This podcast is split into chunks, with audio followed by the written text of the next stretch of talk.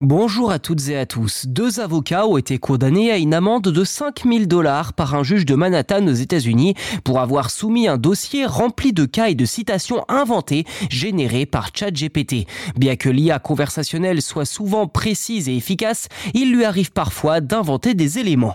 Dans cette affaire, les avocats Steven Schwartz et Peter Loduca représentaient Roberto Mata, qui prétendait avoir été blessé au genou après avoir été heurté par un chariot de service en métal lors d'un vol reliant le Salvador à l'aéroport international Kennedy de New York en 2019. Lorsque la compagnie aérienne colombienne a demandé à un juge de Manhattan de rejeter l'affaire en raison de la prescription, Schwartz a présenté un dossier juridique de 10 pages contenant plusieurs décisions de justice passées, sauf que certaines d'entre elles n'existaient tout simplement pas. Les avocats ont défendu leurs recherches, même après que l'avocat de la partie adverse ait signalé qu'elles étaient fausses, avant finalement de présenter leurs excuses au tribunal.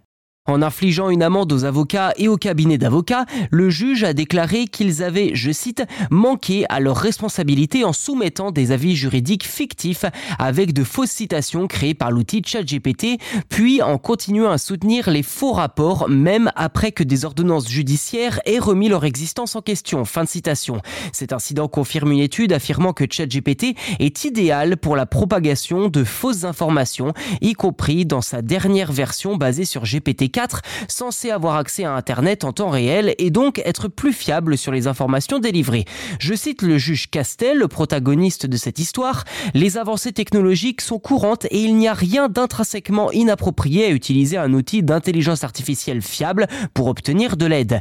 Mais les règles imposent aux avocats d'assumer le rôle de gardien pour garantir l'exactitude de leurs déclarations. Fin de citation.